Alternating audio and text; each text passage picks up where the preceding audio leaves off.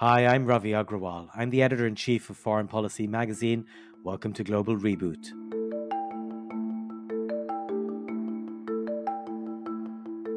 When we began this show in 2021, people around the world, but mostly in the West, were just beginning to get vaccines for COVID 19. The pandemic had wrought so many big, dramatic changes around the world and inflicted so much pain that we thought it was an apt moment to examine fixes. We wanted to explore grand solutions, global reboots, to the world's biggest problems. And so we did. We looked at how to prevent the next pandemic. We examined how to combat racism once and for all. We asked how we could make the world less unequal and we tried to think through how to manage the complex US China relationship. We did all of those things with guests who have spent lifetimes thinking about these very issues Dr. Bernice King, the economists Mariana Mazzucato and Raghuram Rajan, US climate envoy John Kerry, and many more. If it were at all possible, 2022 has brought us even more problems. We now have an ongoing interstate war. We have the threat of nuclear war. There's a global food shortage. There's an energy crisis. And amid all this, global cooperation on dealing with climate change has taken a backseat. It is with that backdrop that we begin another season of Global Reboot in partnership with the Doha Forum. The idea here isn't just to discuss problems, but to explore solutions. And over the course of this season, you will hear from experts on human rights, climate financing, democracy, food, and much else, all big problems that we need to fix. We begin, though, with a discussion that looks at many of these problems combined. Ian Bremmer has a new book out called The Power of Crisis. Bremmer is the founder and president of Eurasia Group, a political risk consultancy. In his book, he describes the biggest problems confronting humanity today and makes the case that it is only with big existential crises that the world comes together to cooperate on fixes. One emerges from Bremmer's book actually a little bit hopeful. I thought it would be a good place to start.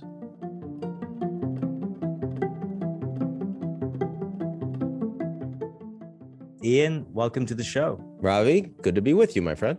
You've just written a book that is actually about three major threats. So, another global health emergency, climate change, and the rise of disruptive technologies such as AI. And then, since your book is called The Power of Crisis, you go on to explain how to navigate these challenges. So, I want to take on each of these challenges individually in a bit, but let me just start with this. How did you pick these three crises and why? Well, first of all, uh, to be to make it a little easier, it's really about the fact that over the last 20 years, our global order has been unwinding.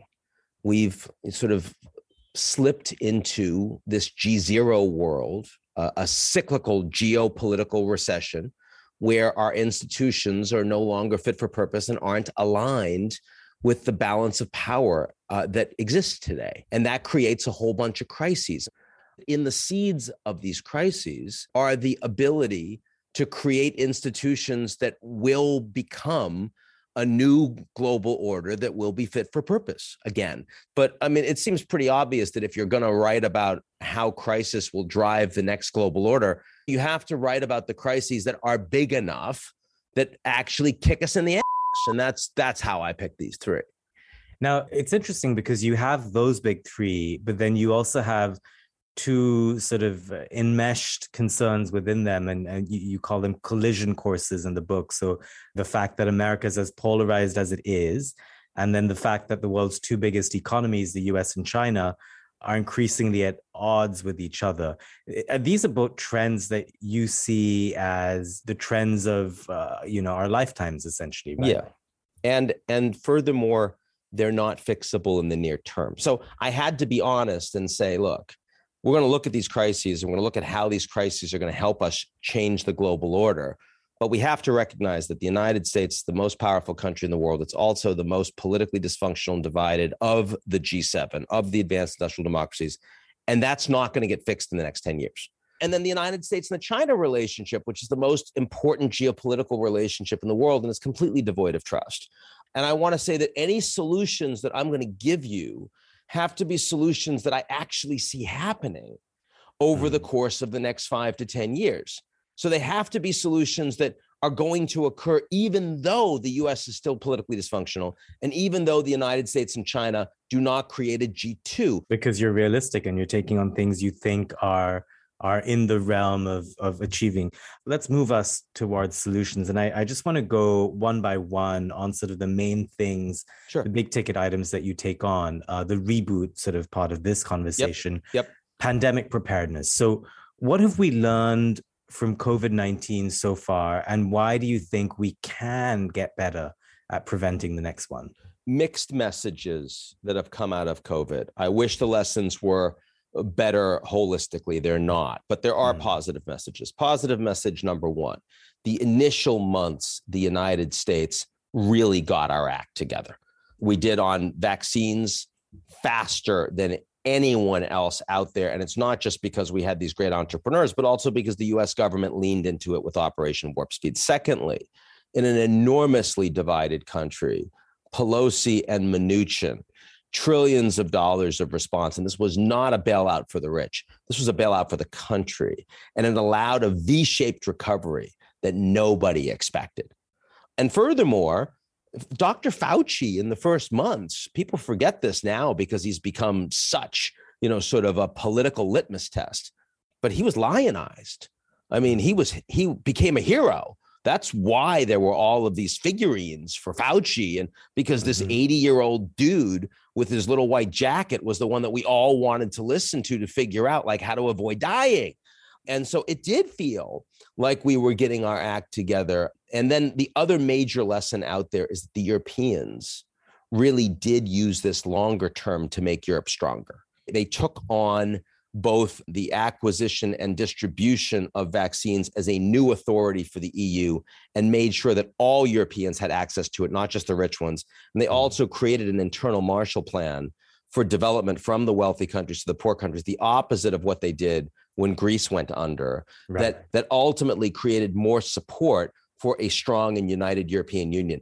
Unlike the United States, which emerges from the pandemic now later more divided and more dysfunctional. Europe comes out of the pandemic actually stronger and more resilient as the most powerful supranational governmental institution in the world today. Wow. And let's remember the first few months were rougher on uh, rich European countries. Yes. Um, Italy. I oh my God. Friends in Germany, for sure. example, who were saying we could buy up all the vaccines, but because we're part of the EU, we have to share them with everyone.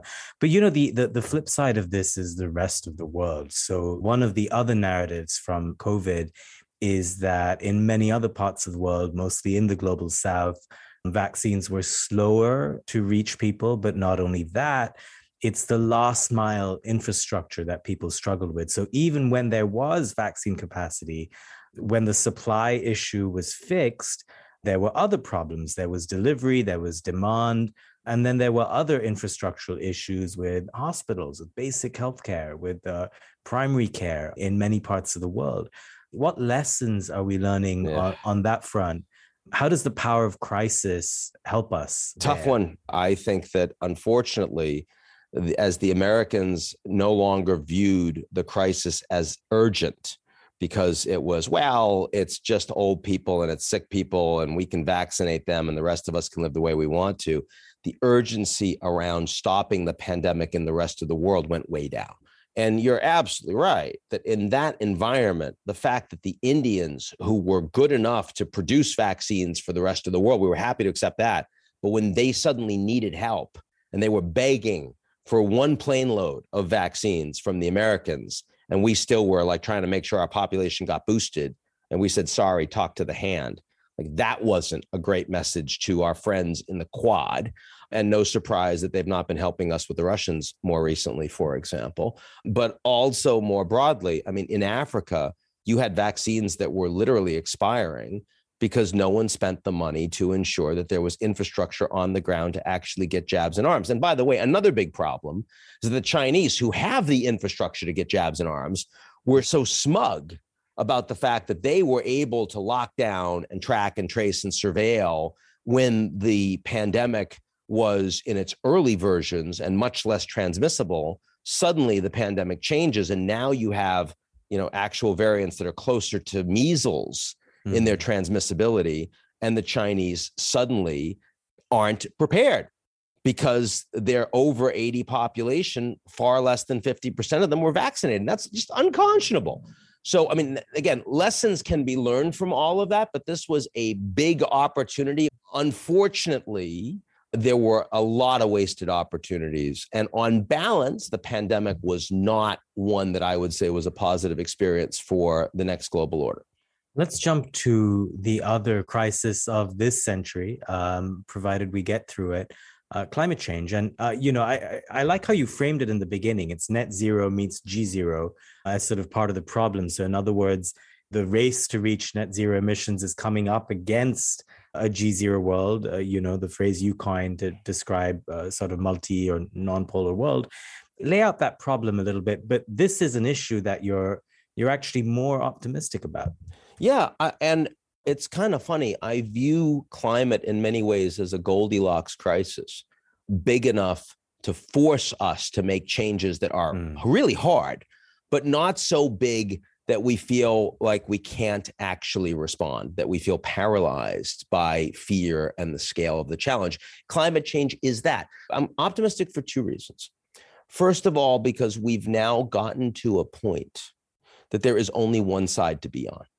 195 mm. countries now, every year, have an intergovernmental panel on climate change, and they all agree that climate change is real, that it's anthropogenic, it's not cyclical from nature. We're doing it because, and the transmission mechanism is carbon and methane in the atmosphere. We understand and, it. And we all remember COP meetings where there were climate deniers who were being uh, rolled uh, yep. out as part of the uh, discussion. Yeah, absolutely. That's gone.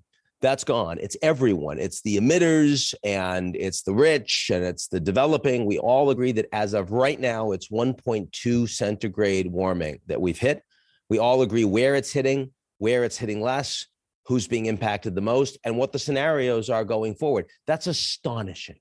First of all, that gives you an enormous opportunity because I said that the US and China aren't going to get together and have a kumbaya moment, but they don't need to because we now see that the Chinese are putting all of this money into nuclear and into wind and into solar and into infrastructure for electric vehicles around the world. And we're saying, wait a second, we can't let the Chinese become the energy superpower of the 21st century.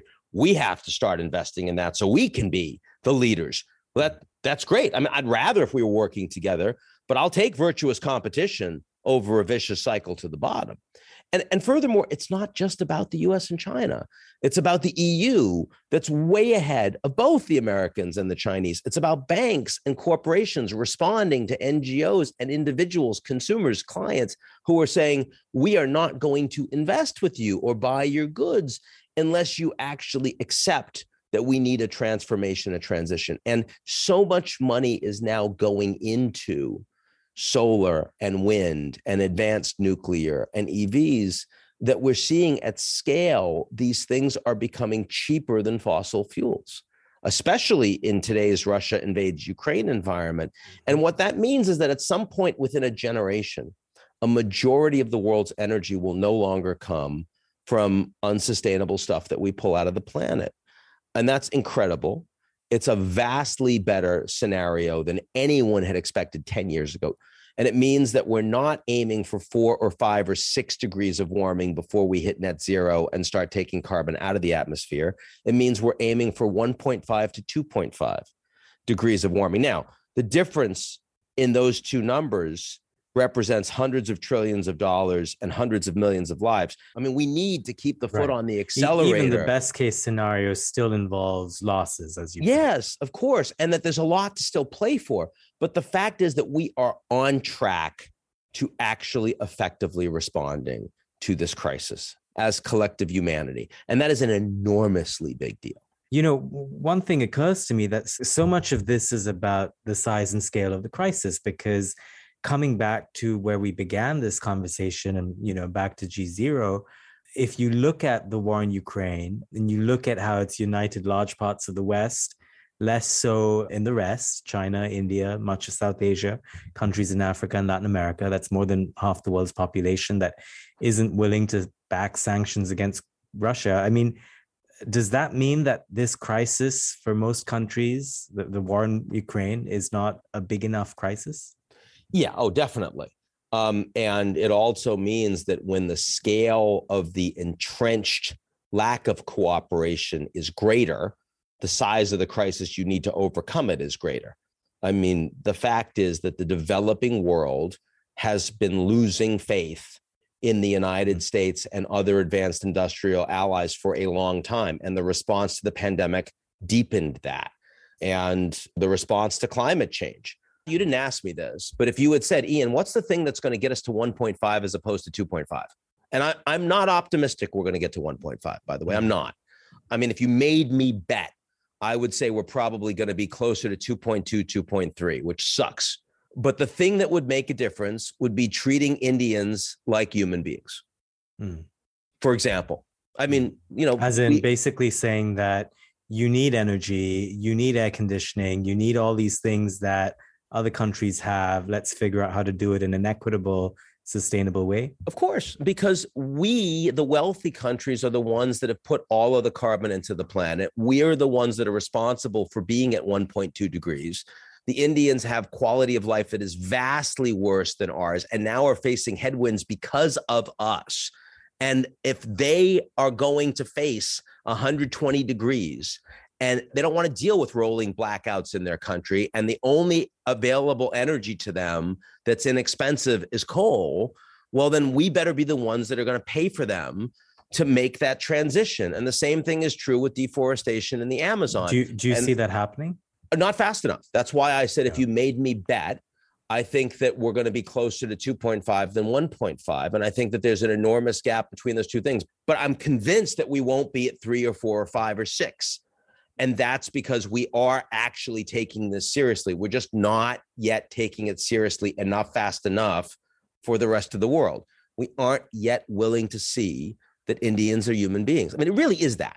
Yeah, that is you know, what I, I, Ian, I would actually broaden it a little bit more. I mean, all of South Asia, frankly, which then becomes oh no, no, no, I know quarter of the world's population. I'm just making yeah. the example because right. it is, you know, it's tw- their net zero is 2070, right. and they have no right. plan to get there, and there's 1.5 billion of them. So it's the easy way to say it. It's non-white people, it's non-rich people, it's the people that aren't us and we're not willing to treat them like human beings fundamentally. I mean, America first is a policy that says we don't really rate other people. Because, I mean, you're literally stripping the humanity of the vast majority of the planet. And that's a really hard thing to take when we're in the process of harming our planet.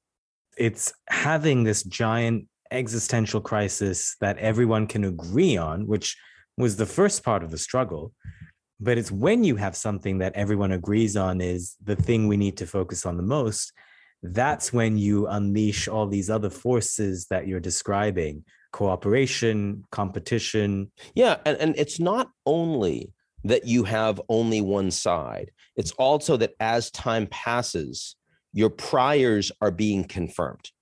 Every day every week every month citizens around the world are going this is affecting me in my backyard. It's not just saving the whales and hugging trees. It's not just Bangladesh going underwater. It's California. It's Texas. It's Florida. These are life changing events that everyone on the planet can see, making them want to respond with more urgency every day. So I think that those two realities, the fact that there's only one side among the people that matter to move to move the needle. And the fact that your priors are becoming more confirmed is what's getting you a solution. But you know one of the threads through these first two crises you're describing is sort of the power of science as well and the triumph of technology. Yes. and that leads me in part to the third uh, set of crises that you um, describe and this one's a bit different where, you know, you have the rise of disruptive technologies where you frame this one more as uh, initially uh, an opportunity where all these different new technologies, AI, the rise of smartphones, uh, Aadhaar in India, they are doing great things, but there are all of these risks. Um, elaborate on that a little bit. Well, we need to contain the disruptive side of these technologies. And this is so obvious and real to me, in part because when I was a graduate student, uh, starting my PhD in 1989, so the Soviet Union was still very much there, Cold War was still very much there. What was I studying? I was studying the containment of mm. nuclear weapons technology. Uh, I was concerned about mutually assured destruction. And even though the Soviets and the Americans hated each other, we recognized that we didn't want the proliferation of nuclear technology into the hands of lots of other countries or non state actors because that could mean the end of the planet. Mm. And that's why we even tried to contain nuclear technology between the Americans and the Soviets. I mean, the fact is that arms control was the one area that you had the greatest strategic engagement between these two countries. It was existential. So now we have the Americans and the Chinese leading the world in the creation of all of these new technologies that are fundamentally both value creating, but also very deeply threatening to the future of society, the future of humanity. And I'm talking about, you know, things as near term and real as uh, offensive cyber weapons um, and lethal autonomous drones to algorithms and artificial intelligence that uh, create deep fakes and don't allow you to differentiate between who is and who is not a real human being, all the way to quantum computing. And it is very clear that we need to contain the application of these technologies to a small number of responsible actors. That we don't want terrorist organizations having access to lethal autonomous drones. And yet, there literally is no architecture between the Americans and the Chinese to try to prevent that from happening. Indeed, there's not even a basic agreement on what the problem is. Fortunately, unlike climate change, which is right now and real and in front of us, we still have a little bit of time hmm. before the nature of the threat becomes existential. But we also aren't yet at a place that we're addressing it. Right. And and it's so necessary because you talked about nukes and deterrence and that I think you've studied it so much so many scholars have written about it but it kind of makes sense like the, the theory of deterrence makes sense because there, there are static arsenals on both sides and one of the the problems with cyber is you could have amazing capabilities today but you know if what you're actually doing is exploiting a vulnerability and the vulnerability is then closed well there goes that that capability. Uh, i mean you use a zero day attack once not twice. And so the risks you describe here uh, and when you add in ai is it's so much more dynamic so much more messy so much more unpredictable. Yes and uh, all but like nuclear weapons so much more offensive. And so as a consequence if you do not contain the proliferation, uh, defending against it is a fool's errand, right? I mean, it's going to be incredibly hard. There will be a mutually assured destruction between players that actually care about ensuring that they still have the ability to exist in a functional and global economy. But there are a lot of actors that don't care about that. And, mm-hmm. you know, in the same way that we generally don't like it when emotionally disturbed 18 year olds have access to AR 15s, when they do, some of them are going to use them in schools. Right. And that's a horrible thing, but not horrible enough that we change our legislation. So it is very clear that we have to treat this as a global existential challenge where the Americans and the Chinese may not trust each other, but like with climate, we must row in the same direction. And uh, what's your sense of what it would take to build some rules of the road around here? I mean, is there anything you're hearing or seeing that are early steps in that process? Well, I mean, I'll tell you what I would start with. And it's sort of banal, but it's obvious once you say it, which is you need a intergovernmental panel on artificial intelligence. So you start with the groups of people that are involved in public policy, some coders, some tech company individual strategy types, and some government officials, some technocrats.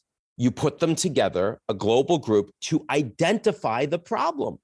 What are the technologies that we're talking about here? Which are the ones that really are priorities and most dangerous? Which are the ones that nah, may not be such a big deal? Where are there going to be adequate defenses if we only invest in them? And where is that not really possible? And then once you've done that, like you couldn't get the COP summit process going and effective until you had an understanding, a recognition that, oh my God, this climate change really is real. We've got to do something about it because it'll cost something. Then you can say we're prepared to invest mm. real money. Then you'll put trillions into it, not before. And then you can create the metrics that actually allow you to say what's the equivalent of net zero mm. for the proliferation of disruptive AI. And that's where we have to go. This is one where I'm saying, no, I see a crisis, but there's a solution and we are actually aligning already towards that solution, and we just need to move faster. Ian Bremmer, thanks for joining. Thank you, Rob.